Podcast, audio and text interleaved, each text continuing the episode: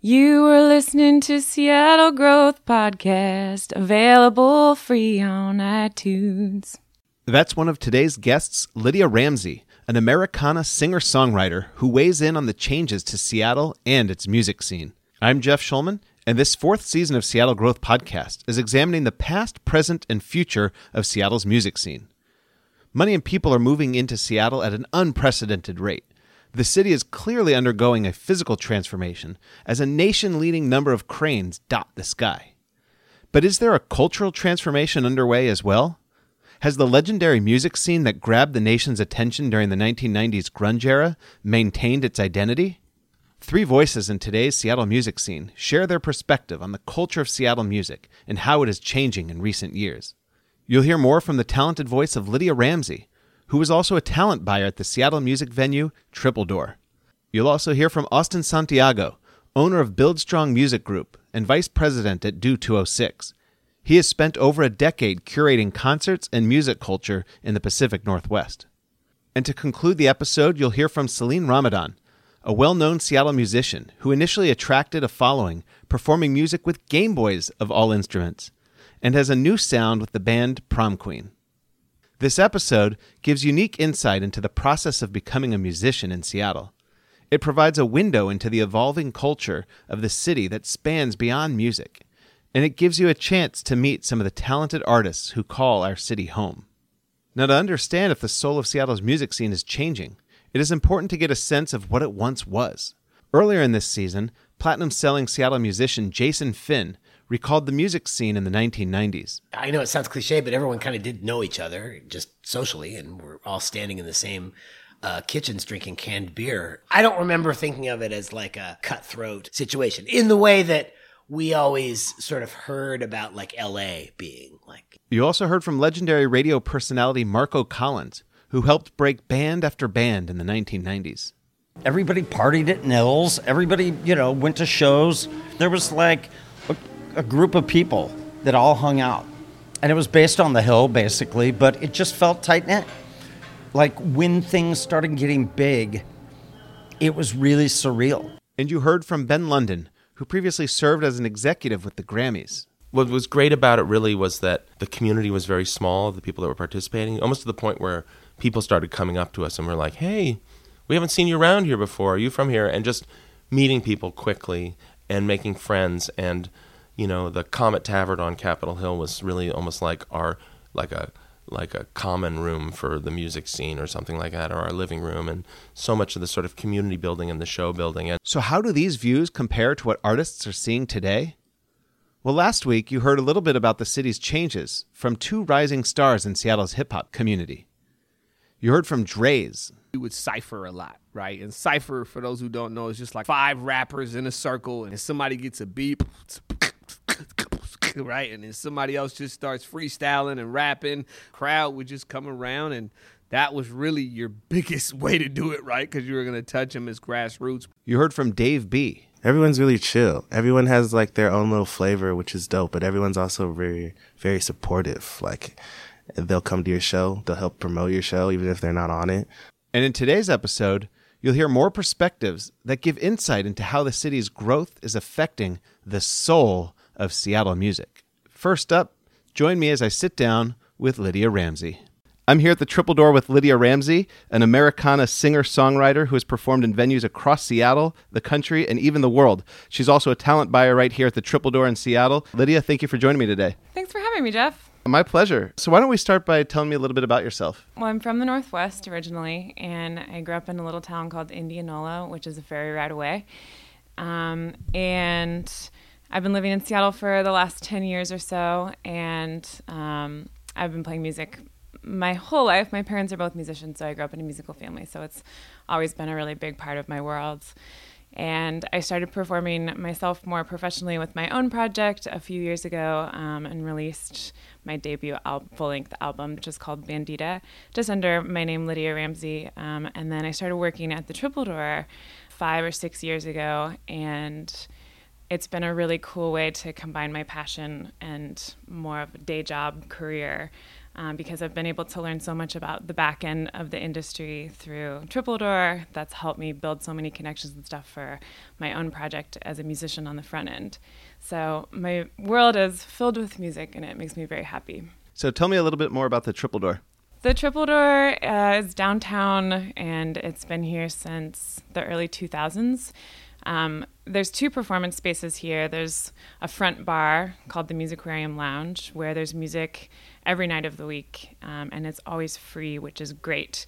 Uh, there's a lot of local stuff that we book there, a few touring acts, um, and then there's the main stage theater, which is the ticketed part of the venue, and we have acts from all over the world come in and do all different genres from rock, jazz, soul, singer songwriter, comedy, um, burlesque.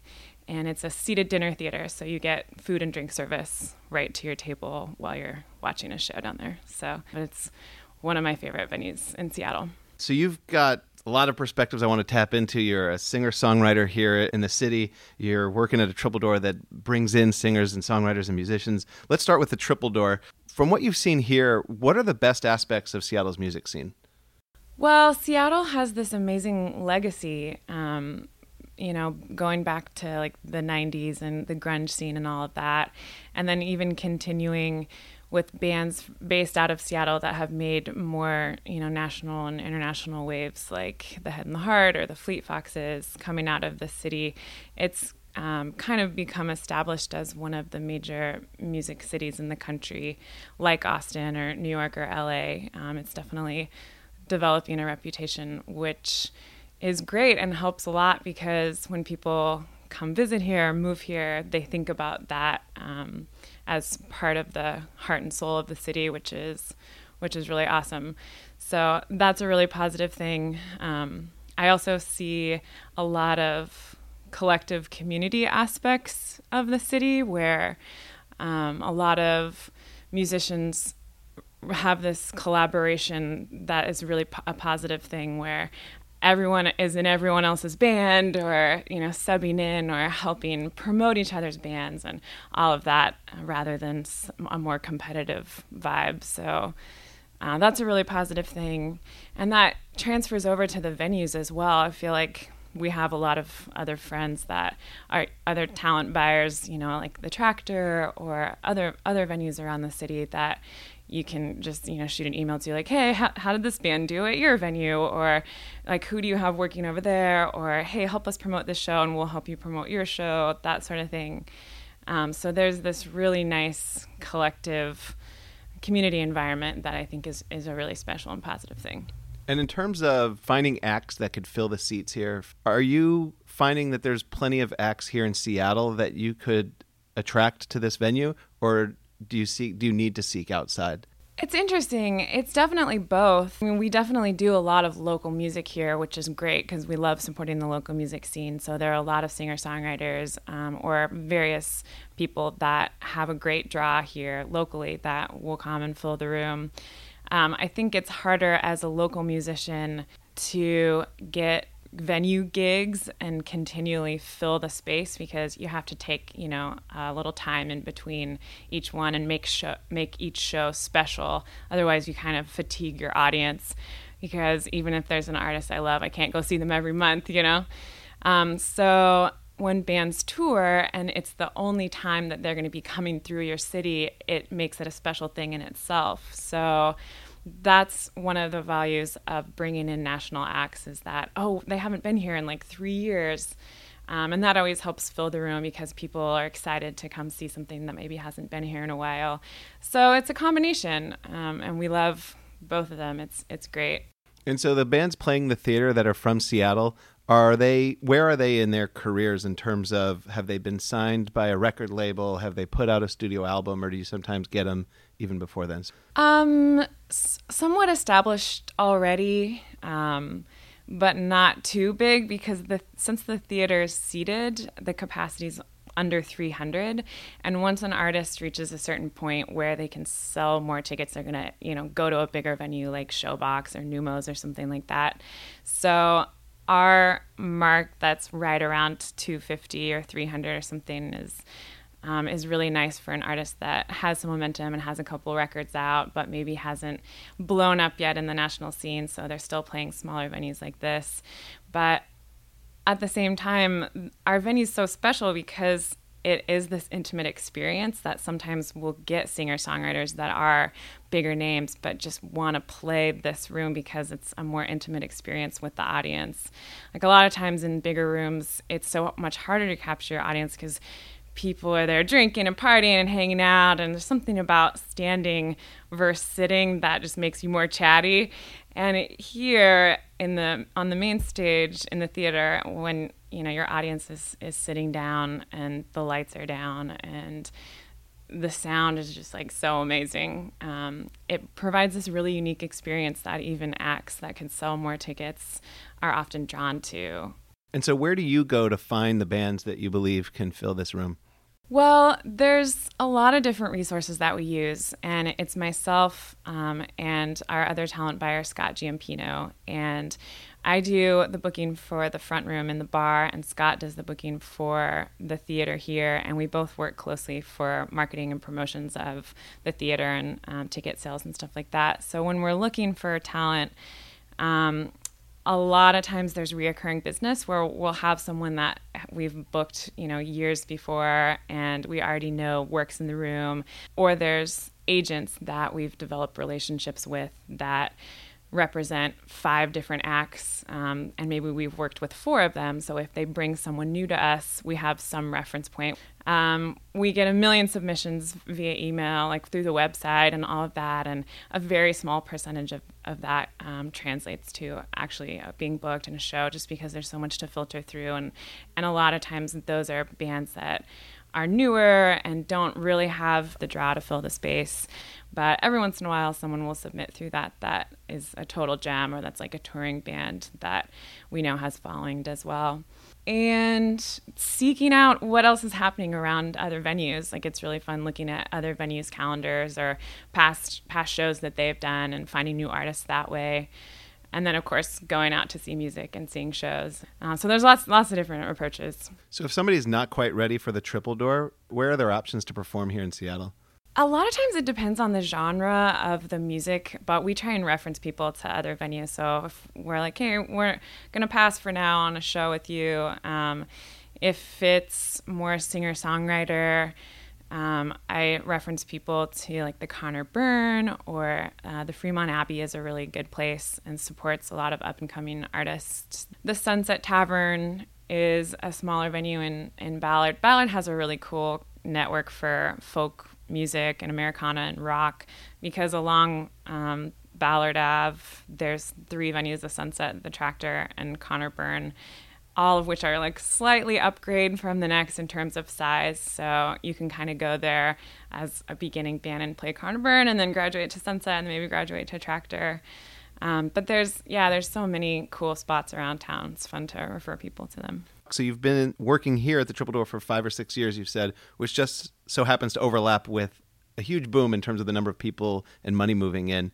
Are you seeing changes? Yeah, definitely. I mean, it's amazing to watch the city change, and it's, of course, in some positive ways with population density and like more people um, is a good thing in some ways. And then you also see a lot of the culture being lost. Um, for example, the Comet you know, used to be a music venue and now has turned into this bar that has pool tables and a scene that's not very doesn't have a lot of depth to it in my opinion. Um, and that's that's a loss for the city and, what i think in my opinion at least you know like where businesses are being transformed to knock out the walls have a bigger room sell more drinks sell more drinks sell more drinks rather than curating something that could add some quality of life to us as humans, you know? Um, so, and I like, you know, Bumbershoot has changed a lot over the last five years. It changed ownership and is a new festival now because of kind of where people are wanting to put their money and what bands are wanting to see and stuff like that. Um, so there's there's a lot of complexities to it. Um, since we're downtown, we get a lot of the more booming tourist culture that's coming in, um, and a, a, lot of these new buildings that are going up in South Lake Union and que- like down Lower Queen Anne and, and downtown. We're definitely seeing more traffic that comes through, which is great. Um, I think that one of the issues is a lot of the new people that are moving here aren't necessarily already interested in engaging in the art arts culture. So it's kind of like having to retrain your your clientele a little bit or retrain your patrons. So people that walk through the door are like, "What is this place?" or "Where where are the music venues in Seattle?" Um, and that takes a little bit of extra effort um, to just find out where to start that dialogue with people that, that are new or or maybe that are different than you that, that aren't into going out and seeing a rock show because maybe they've never done that before. um, so a lot of the people that we're seeing move into the to the city, like the tech tech culture, the tech culture is so different from like the alternative art culture. So finding some way to create a dialogue between those two is is so important, and I think is kind of lacking right now. Um, so that's one of the biggest the biggest changes that I've I've seen is just so many new people um, coming in that don't necessarily know how to engage in what makes Seattle great, this vitality of arts um, that's been in our history for so long. Anything else you're noticing at the Triple Door?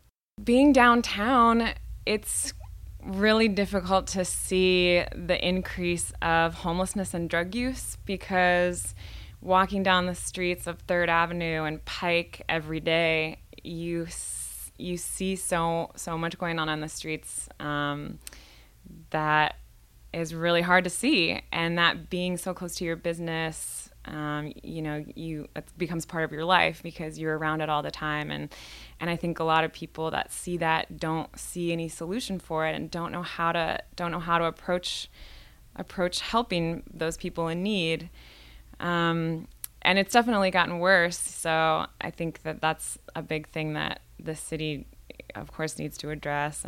And in terms of your life as a musician, what's the best part of Seattle's music scene for you as a singer songwriter? Well, there's a really cool folk music scene right now. Um, a lot of new artists that are up and coming, and it is really, really cool to feel that collective support from so many of your peers. And um, it's really fun collaborating with, with other artists as well. It's really special feeling a part of this extended community are they supportive because you're from the Pacific Northwest, or as new people come in, can they also get into this community? Yeah, I think it's just the music world support where people are just really into making new art and making new music and finding out how they can learn from each other and finding out what other people are doing um, that they could be doing to help them improve their own business as a musician. Um, so it, it does seem it does seem very openly supportive. What changes have you seen as a singer songwriter that affect you as more people and money are moving into Seattle? I definitely see a lot of new audiences at shows. Like I'll have my draw of people, um, but it's always great playing a show where there's a bunch of new faces or people that have never seen you before. Um, or hearing this is the first show that I've ever been to in Seattle, um, and being able to develop those new relationships with people, and uh, especially when you hear that your music has made some impact on them in some way, it's a really special feeling. And in terms of being able to get gigs and pay the bills as a musician here in Seattle, do you see any changes? Um, yeah, that's interesting. So there's you know, a few different avenues that musicians angle towards when they're trying to kind of pay their pay their bills with their music. And one of those are is getting gig shows, which is playing like a venue show, like a club that is, tickets are sold for, and you have to hustle and promote to make it happen. Um, another is teaching lessons. Uh, another is a show in a no cover space where you get a guarantee or a percentage of bar sales or something, and people can just come in and see you. I do think that there are more opportunities for musicians looking to just gig around town. So, like these venues that have um, no cover shows, like our bar or a few various places around around Seattle, um, it's really it's it provides a show that an artist can play uh, four nights a week. Like we were mentioning before about how it's hard to have a club show more than like you know once every few months in one city because your draw gets depleted. But if there's work for you that's available in uh, these venues that can offer a guarantee just to provide a service to their guests in the form of like a happy hour live music vibe then you're able to know that you have you know a certain chunk of money coming your way and you don't have to sell the farm promoting it or whatever. Um, and and that's that's a really that's a really good way for musicians to pad the pad the paycheck. If a musician here in Seattle wants to get discovered and kind of get to a broader national audience does Seattle have kind of the agents and managers and records labels? Does it have enough to support the artists who deserve to go big I mean, it's such a tricky question because there's no set formula for kind of who gets picked up and thrown into the mainstream, you know? I mean, there's definitely things that help get you there, and some of those definitely come out of Seattle. There are a couple great PR companies out of here. Um, but I also, at the same time, do know a few artists that, you know, have moved from here down to LA because there's more industry support down there um, on the national level. So I think S- Seattle is maybe still on the B team in terms of giving artists that boost. If you can get a message out to the people of Seattle or the government of Seattle as to what you'd like to see them do. Well, I'd love to see these new companies that are coming in um, set some intention um, of designing some programs or something that gets their employees together out into venues and out into the art scene um, that gives them the information about where music is happening and some incentives for going out with your work team um, and going and seeing a show.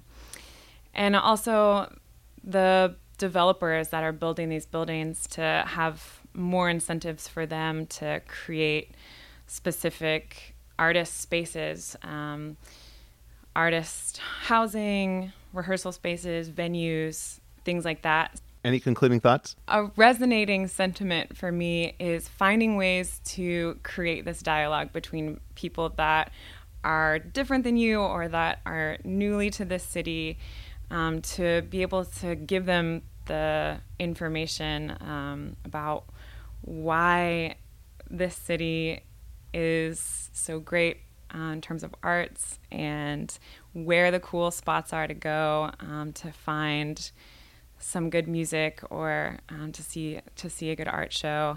Because it's the arts that create this vibrancy and vitality of the city that people were drawn to in the first place.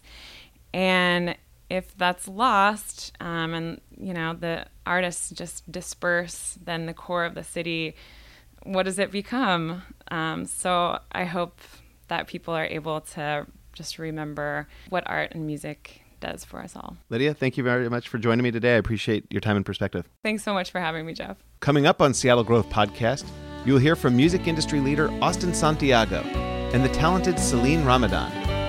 But first enjoy getting to know Lydia Ramsey a little bit more through her song Show Me the Stars from her Bandita album, available at lydiaramseymusic.com.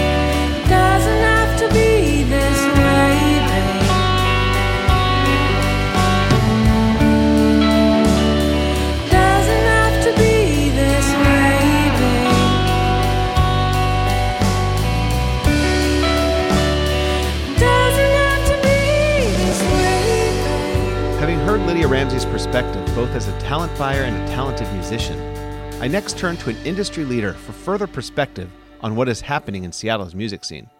To get a sense of the culture and various sounds coming from Seattle, join me as I sit down with Austin Santiago.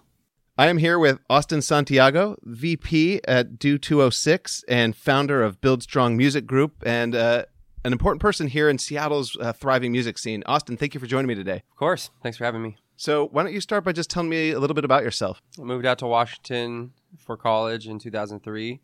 Uh, I lived up in Bellingham for the better part of a decade and have been living in Seattle for the last couple years. Um, I am a big fan of music and always have been. That kind of led to trying to find my way through the music community. Ultimately, as like kind of doing marketing, talent buying, and then eventually moving on to artist management. Um, these days, I'm the VP at Do206, which is a media property um, here in Seattle that is basically an outlet and an opportunity for people to find out what's going on in the city. Uh, so we curate a lot of events for brands and partners, and we work with a lot of the big promoters and venues in Seattle to help get butts in seats, if you will. And tell me a little bit more about BuildStrong Music Group. Uh, BuildStrong was founded in 2005. So me and some friends started it originally as a clothing company to kind of sell, you know, streetwear. And then after a while, that kind of fell off because fashion wasn't really ever my purpose. I kind of used that idea as an entity to help throw events. Um, so that transitioned from that into just more of a promotional entity. Uh, and eventually, by default of being around a lot of artists, we started helping artists put out art. After a couple of people we had worked with um, that we knew were going to kind of kind of blow up did, we realized that we had an opportunity and kind of an, an ear for finding artists before they were as big as they could become. We were involved really early with Macklemore, with um, Allen Stone, with ODESZA. And so they were kind of, ODESZA was kind of the last straw that we were like, all right, next time we know, we're to just try to manage that artist and um, take a more hands on approach. Because when you're talent buying or you're working with a young artist, you're only involved for this small window from, say, 300 tickets to 500 tickets, and then they're on to the next bigger promoter, bigger venue. So with artist management, you get an opportunity to have a lot more shelf life. You know, you're there at the very, very beginning, and as they grow and get bigger, you're pretty much there until they fire you. And so, tell me about your work with Macklemore and Allen Stone. What what did you do? Um, I mean, with Macklemore, it was you know we found, we formed a friendship really uh, really early when in his career he was playing like hundred person venues with thirty people in the audience. I think he played my twentieth birthday or my twenty first birthday. I'm 33 now, so you know, for context, that's about how long we've known each other. Um, you know, I did some consulting for him. I DJ'd for him um, every time he played Bellingham. I DJ'd for him at random college shows around Washington. We discussed potentially doing um, some artist management for him, but I didn't know what I was doing, and he didn't really need artist management. Uh, this is pre Ryan Lewis, pre sobriety, so a different time period. Allen was another one that Craig and I, the other talent buyer at the Buffalo, just believed in early, brought him up, and you know, it was one of those things where we'd bring them up and everyone would be blown away by how good they were, but there wouldn't be that many people there. So a lot of our early involvement with these acts was just developing them and trying to get them um, to get bigger. Uh, with ODESZA, it was a little bit more than that. We actually booked their first show ever. Um, I tour managed part of their first tour ever, and then uh, helped intro them to their agent, and then also like did some light consulting on like helping put together people for their horn section and some of their band members. And so, you've been involved at the start of some big acts here in Seattle. What would you say is your proudest accomplishment, having been in the music business for over a decade here? Uh, man, that's tough. I think that coming to Seattle, like my my biggest and most exciting thing I've done here is kind of taking the the artist development thing to another level. We've taken on more acts. Um, Manatee Commune was an act that I worked with until about November, who we developed from a 19 year old kid in Bellingham to selling out the Neptune, and he did two nights at Neumos for New Year's, you know, and played Sasquatch and Bumbershoot and Bonnaroo and stuff like that. So that was a big one. That was like seed to tree. Like we saw it as it as it came out of the ground and watched it grow. So that was a good feeling. Um, some of the the acts I'm working with now are on the younger side, and they maybe don't have the accolades yet that they're going to have. But like Chong the Nomad being one, who's a recent Cornish graduate, 22 years old. Um, we met because we throw a, ba- a beat battle every year at Vera Project last year, and then this year it's at the Crocodile.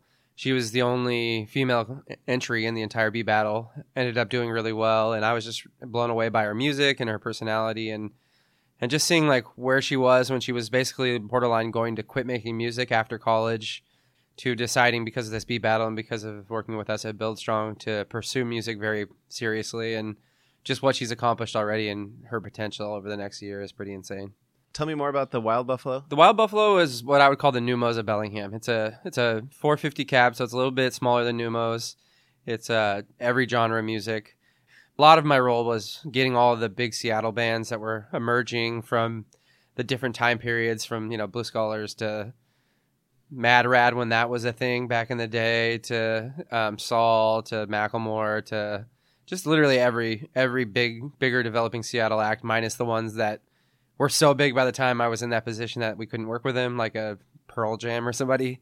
Um, taking all those acts and really giving them an opportunity a lot of the time to be their first show outside of Seattle and providing them a really cool platform and a cool place to realize, oh, we can leave Seattle and have that same reaction, that same like dedicated fan base. So now, in your role as VP at Do206, you're you're working on spreading the word about what we've got going on here in Seattle. What is going on in Seattle? I mean, the the cool thing about Seattle these days is, you know, there's a lot of um, a lot of animosity and a lot of like worry around the the growth of Seattle and the the shifting of Seattle. It's becoming a city, like a real city, very quickly, and I think that scares a lot of people. Um, but from the perspective of culture, I've seen like stuff pop up that I'm like, wow, I feel like I'm in New York right now. You can look at pretty much any community of music these days, and there's a champion for it. Like, um, you know, obviously like an ODESZA, an electronic community that's emerged nationally in the last couple years is ODESZA's to the point where they're selling out Pepsi Center. You know, they're selling 25,000 tickets in Los Angeles and headlining worldwide festivals. So they're literally like re- representing Seattle as one of the biggest electronic acts in the entire world right now, which you couldn't have said that three years ago. Um, you know, Macklemore, he's maintained this momentum that's nothing short of impressive. Put out another record without Ryan Lewis and is still, you know, platinum, many, many platinum songs on that record. Um, so he's still kind of championing that scene. But there's also like all of these scenes have these like massive underbellies of different style. I mean, there's really there's so many different genres. I think one of the ones that has really been uh, telling for me is, and it's weird because it's not music in the sense of like recorded music, but in the sense of culturally here in the city is there's a lot of different crews doing events. So there's like a night shift, for instance, is a is a pop up event that started um, on the hill like three or four years ago, and it's to the point now where they're doing an event a month year round and having 1,200 people come to every single event and lines out the door, and they're charging you know fifteen dollars for local talent just doing DJ sets. So there's like a, there's like a hungry culture of people wanting to experience live music, and I think that's always been the case, but it's just becoming more diverse. Um, you know, I think the one thing that's always kind of lacked in Seattle and tends to still lack is an infrastructure of the business side. We have Sub Pop, you know, we have Billions Agency, but there isn't a lot of like opportunity for music industry professionals outside of people who play gigs or are owning venues or doing live sound or even recording music, I guess technically to like be professionals here. Like it's hard to be an agent in Seattle. It's hard to be an artist manager in Seattle. It's hard to be a publicist in Seattle. So that's the one thing that I kind of noticed lacking still. All right, so you say there's a bunch of different sounds coming out of Seattle. What is the soul of Seattle's music scene? Um, I think I think the soul of Seattle's music scene is is originality. I think it's I think that the thing that makes Seattle hard to blow up on a national scene when you compare it to other cities is like you know we had grunge which was a sound right? And that sound was not just one band it was an entire group of band. That isn't the case anymore.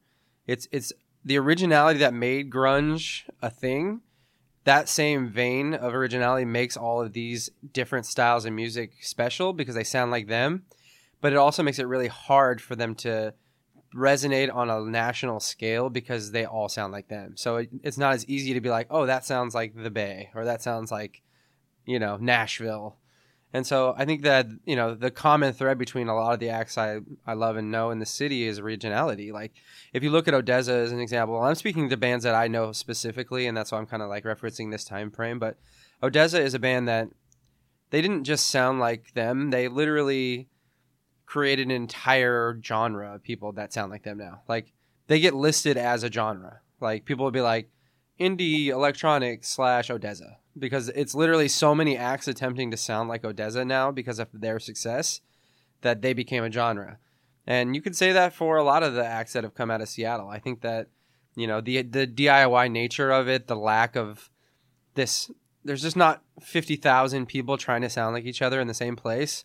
Everyone's locked in their basement making a song and then they emerged from the shadowy depths to play a show. So, you know, the common thread from all the acts that I really respect in Seattle is they sound like them.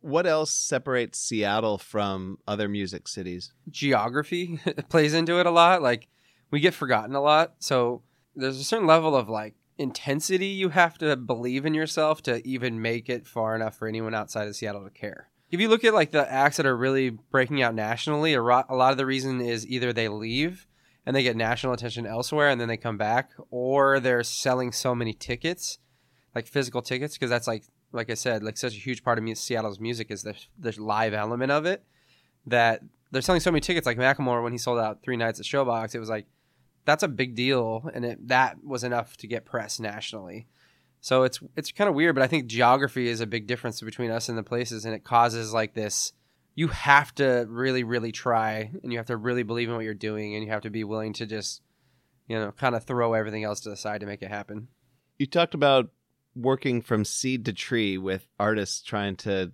take them from their passion into actually making things happen. What do you think with all the money and people moving in? How has that benefited you in your efforts to take artists from seed to trees? So me specifically, like the artists I manage, I haven't seen a ton of that, but I can speak on it from Do206 and then also from a person who's around people that have made it happen. So like, you know, as Do206, we've gotten a lot of opportunity to help curate events for brands that have good budgets. So I've seen a lot of acts that I know that maybe don't get paid very much to play like a, a, you know, a club size show at like the Tractor or, Chop Suey or something turn and get paid 10 times as much to play an event for a tech company, whether that be a private thing or a conference or whatever. So, anytime you can find a solid, consistent alternative revenue streams as an independent artist, that's really important and really beneficial. Um, and then also, like, you know, an example I'll use is there's a guy named Gary who started a thing called Crane City Records. Um, Gary is just a hip hop fan, like through and through, one of the most like at every show passionate Seattle hip hop fans I've ever seen in a very long time. And he basically was like, you know, he has a day job, he makes decent money doing whatever he does in tech. I'm not sure what. Um, and he basically was like, man, I really want that local rap record on vinyl, but it doesn't exist. So he just started hitting up the artists that he liked and being willing to shell out the money to press their records. And so there is some of that crossover where you see people that are really, you know, regardless of their profession, are hardcore music people that really want to help. And if they're not creatively able to to add to the the fabric of the city through making their own music, they try to find other ways to to you know use their resources. Any other benefits that you personally have experienced? anytime you have more currency exchanging hand, there's more people trying to be involved in that community. So, you know, national brands that I've worked with have started to show more interest in Seattle and be more interested in what's going on here. And in your work with Do206 or the BuildStrong Music Group, have you found any challenges that you're experiencing because of the money, people, and changes happening here in Seattle? Yeah, I mean, it's it's very hard to make money here as an artist. It's it's very hard to sustain yourself as an artist. Um, and so that's obviously challenging. Like the less these young acts can throw themselves wholeheartedly into their art, the less opportunity they're going to have to make it their profession. Um, it's really hard to work a nine to five and then get off your nine to five and then try to be creative. You know that really beats you down. So, you know, just like anyone else, I think the cost of living is is definitely a, a major roadblock for artists and musicians in the city. Um, you know the cost of shows and and nightlife going up is is hard for people to experience stuff. Um, it's also hard in the sense of like you know there's n- there's only one Vera project and there's something regarding the the infrastructure of our city that makes it that way. Like they have to raise a lot of money just to just to be open. Like it's not a profitable model, and so why is that? And I think you know it's expensive to be here. And with all the changes, if you could shape what the future holds for Seattle's music scene, what would you do? What would you ask for? if you look at our our conversation about ourselves, if you look at the national conversation about Seattle, it's always music in there somewhere. It's always been part of our story, but yet it doesn't feel like, you know, with the amount of changes being made and the amount of money being made, that enough of that emphasis is being put back into that idea. So I'd love to see more programs. I'd love to see more subsidization for artists and for musicians to be able to have creative spaces, have, you know, opportunities to stay here. Like if we're going to create these things that make it harder for musicians, then we need to offset that. If we have an Amazon who's going to spend XYZ on developing all these new things in South Lake Union, like well, let's build in a percentage of that that maintains this the identity of our city, which is this music city. And just being really like proactive and on top of programming stuff. And I know we do some of it. I just think we could always do more. Any concluding thoughts? Um, I think the future of Seattle music is bright. I see a lot of really talented people from all different genres. Um, I think we'll we'll continue to grow and we'll continue to make good art. I think that it's important for us to embrace the idea of being a city more and focus on building infrastructure, getting more labels here, getting more agents here, getting more publicists here, getting more people here that are really developing us internally so we can kind of tackle the U.S. better. Austin, thank you much for joining me today. I appreciate your time and perspective. Of course, thanks. I'm Jeff Shulman, and in case you forgot, You are listening to Seattle Growth Podcast, available free on iTunes. that's my next guest, Celene Ramadan, who gives another artist's perspective on the soul of Seattle music and how it is evolving. Stay tuned until the end of this episode to hear some of her music. I am here with Celene Ramadan, a well known Seattle musician, artist, and performer who has performed as Leeni, as Prom Queen, and as the hilarious Snax the Bunny. So many personas, and one of them here today. Celene, thank you for joining me. um, so, why don't we start by just telling me a little bit about yourself? I've been living here in Seattle for about 13 years. I moved here from New Hampshire, it's where I grew up. And I didn't really start doing music until I moved to Seattle. Uh, but ever since I moved here, I've been doing it. And it's been really interesting. I've grown a lot as an artist, and the city's been growing a lot too. And it sort of has been a really interesting journey. So, what brought you out here if it wasn't music? Um, my father lived here, and so I was able to visit anytime I wanted and make friends. And I spent a summer here when I was in college and just met so many amazing people. Tell me about your journey as a musician in those 13 years here in Seattle. I started writing songs, uh, just, you know, I, I recorded an acoustic album first, and just to try out songwriting and playing shows and stuff. And so I got my first taste of playing open mics and things like that. And then I wanted to get into electronic music, so I shifted focus into that. And then I started making music with Game Boys. And so that's when I was Leeni, and I did a bunch of chiptune music festivals and um, showcases and things like that. I did that for several years and played around Seattle as a solo act for a long time. And then slowly but surely started my other band, Prom Queen, and it's been growing for the last five years. And that's what I'm doing now. How on earth do you make music out of a Game Boy?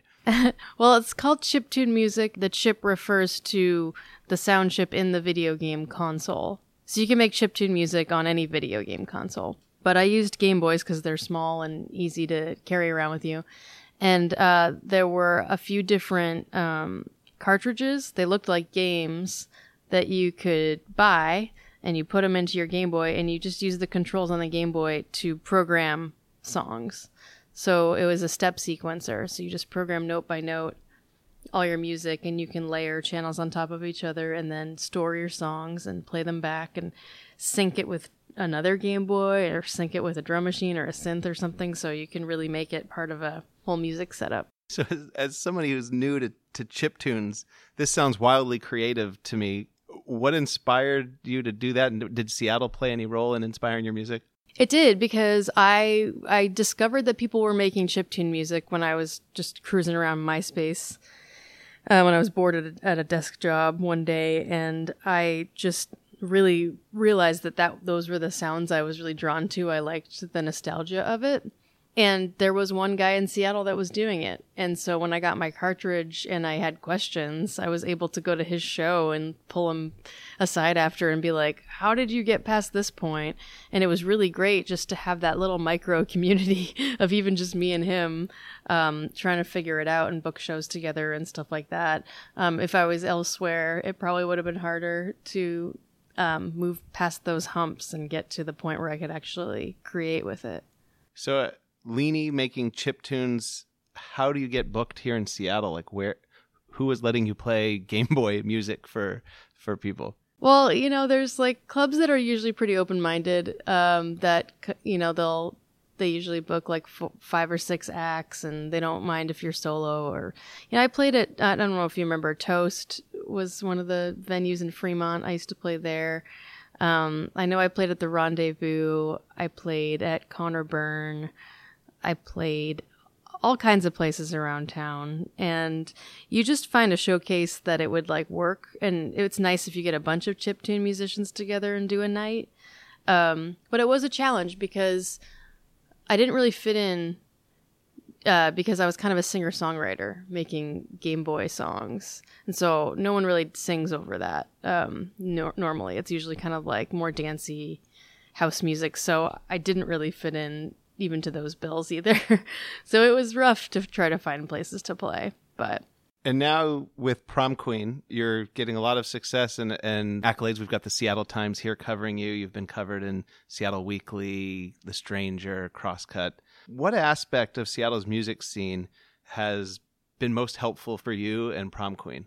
I do think that there's a lot of really amazing um, press outlets that are really generous and we've gotten some really great write-ups and just had a lot of really great support just over the years. It's been nice to have these little pieces of of uh, writing to support what we're trying to do.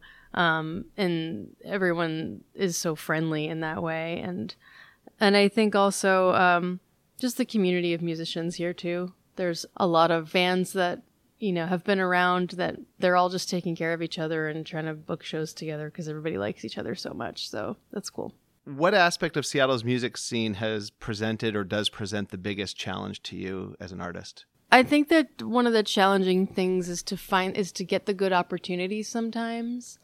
I think that Seattle is the size the type of like the size of the city specifically lends itself to you know, there's a big headlining act that's a national touring act and it's hard to get sometimes a good slot.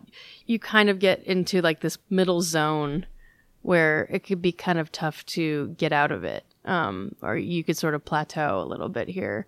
And I don't know if that's just the way it is everywhere, but I think that that's one thing. I think that the changing landscape of Seattle's population has been a challenge because now everyone has office jobs. It's harder to do a show on a weeknight and actually get people out, whereas before, you know, people could work at a bar and still afford their rent. Um, and they could come out and do weeknight shows. But I'm noticing less and less. Um, it's it's harder to get people out on weeknights because there's yeah a lot of nine to five kind of office life because of the the changing economy of Seattle.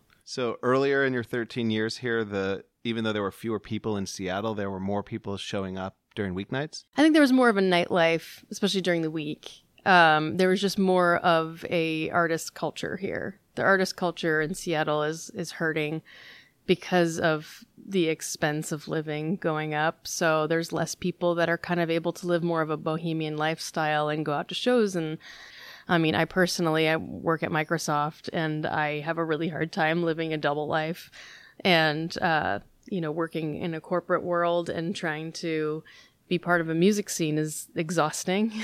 and I totally understand like it's hard for me to do it as a performer. It's obviously much harder for an audience member to want to like talk themselves into going that they're no they don't have to be there. And how long have you worked in the corporate world? You know, I mostly have worked in the corporate world the whole time I've lived in Seattle. Um, mostly, though, the last 10 years. Um, and that's looked a lot of different ways. There's been times when I'm just freelance and I get to kind of make my own schedule. And that's really great for music making because I get to work two days, two days in a week or, you know, two days every two weeks and make my income and then create the rest of the time, which is ideal. But every once in a while, I really need to take on full time work. And this year was one of those times with the album release and our tour. I had to make sure I was going to be able to afford it all. So full time work was necessary, but it is really hard to balance it. You know, how much does it cost to put out an album and try to make it work? Well, you have your studio costs, which were significant, and then you pay for mastering, you pay for manufacturing, so actually making the records. So we made vinyl and CDs, and then we hired a.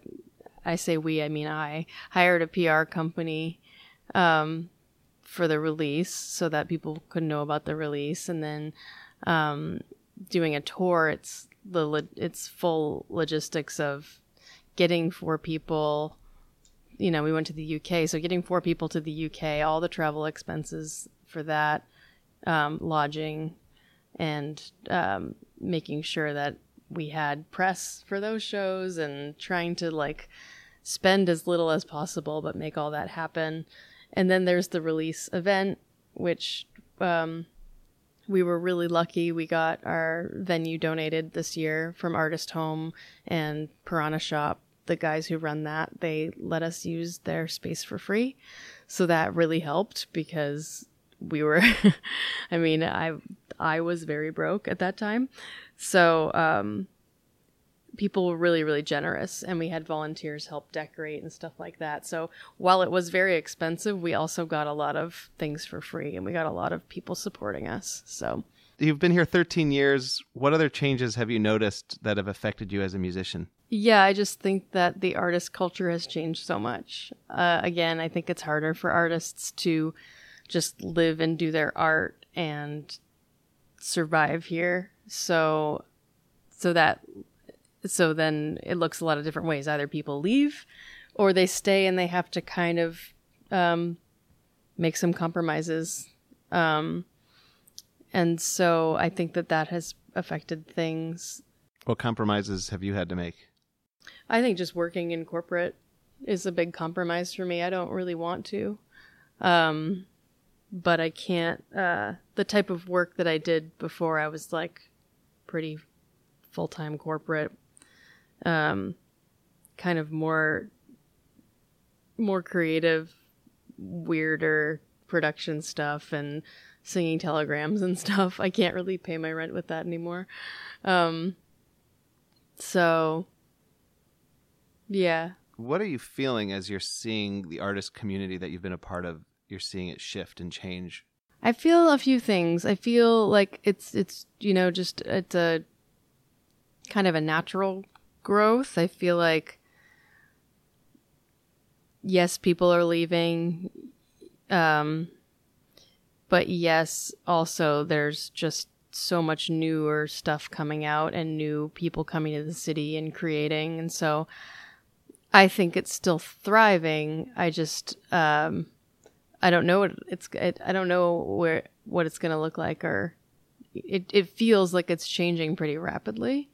Um, I feel like for a long time it felt like it was slowly evolving or slowly changing, and more recently, in the last few years, I feel like it's been um, just growing very, very quickly. Like I suddenly don't recognize any bands, and it's like I'm in the music scene and I still don't know. I, I suddenly don't know all these bands because there's so many new ones, and I think that's really cool. Um, so and like necessary. So it seems like, you know, I would be more concerned if there weren't any new bands forming. But um, yeah, I don't know. I th- I just kind of feel like the city's growing and the music scene is growing along with it. You see all this money coming into Seattle you see all these changes happening and then you see you know when you get to the airport allen stone is on the intercom or they have all these musicians on the intercom and they're always touting being a music city and i'm like well when are they gonna put something back in for artists? And i've been advocating for artists more artist housing in seattle for years now. Um, i started a facebook group on it. It doesn't get a lot of action but I definitely feel like if Seattle wants to be a city that celebrates being a place of, of you know, a music city, a place where musicians create, um, putting some resources and energy into that is what we need because otherwise we're not going to survive. As the city is changing so much, if you could kind of guide it and direct it, is there anything else that you would like to see for the future of Seattle's music scene or for the future of Seattle? I'd like to see more artist housing in Seattle. I would like to see, um, and then music venues. I think we could use some more music venues. I think if we there's more opportunities for people to play different types of music, different types of shows. Um, you know, it's like I kind of feel like we're a little bit low on like listening rooms, like places where you can hear singer songwriters and hear all the lyrics. And I think we may have like one or two places in town that are really focused on focused songwriting spaces in terms of um, audience. And I think we could use more variety in that. We have a lot of clubs and a lot of like places where you can play loud music, but some of our clubs turn into dance clubs on Saturday nights or whatever because they make more money. And I would love if we can have more dedicated music venues that are always music venues, seven nights a week. Any concluding thoughts? I don't want to come off as uh, sounding at all ungrateful or um, bitter or whatever to Seattle. I think um, I'm very happy being a band here. I moved here for a reason, and the reason was one of the reasons was to make music, and I can't imagine having made another choice. And Seattle has been really generous and um, just amazingly inspiring to me. Celene, thank you very much for joining me today. I appreciate your time and perspective. Thanks. That is all for today's episode of Seattle Growth Podcast. Now I have a favor to ask of you. Please take a moment to rate this podcast in iTunes. By taking just a second and rating Seattle Growth Podcast in iTunes app, you'll help more people discover this work and the talented voices who are still to come in this season. Next week's episode gives insight into why some Seattle musicians are leaving this growing city. You'll hear from singer songwriter Naomi Wachira. The question I keep asking myself is um, how do I keep doing this and not kill myself doing it? You'll also hear from Seattle Weekly's Best Jazz Act of 2017, Kate Voss, and her husband, Jason Gessel. We do eventually want to buy a house and uh, settle down at some point, uh, and we're not totally sure we can do that in Seattle. Yeah, there's no way we can afford to live here. The, the gigs would have to pay three times as much. I hope you'll join me next week. Until then, I'm Jeff Shulman, and I thank you for continuing on this journey of Seattle Growth Podcast.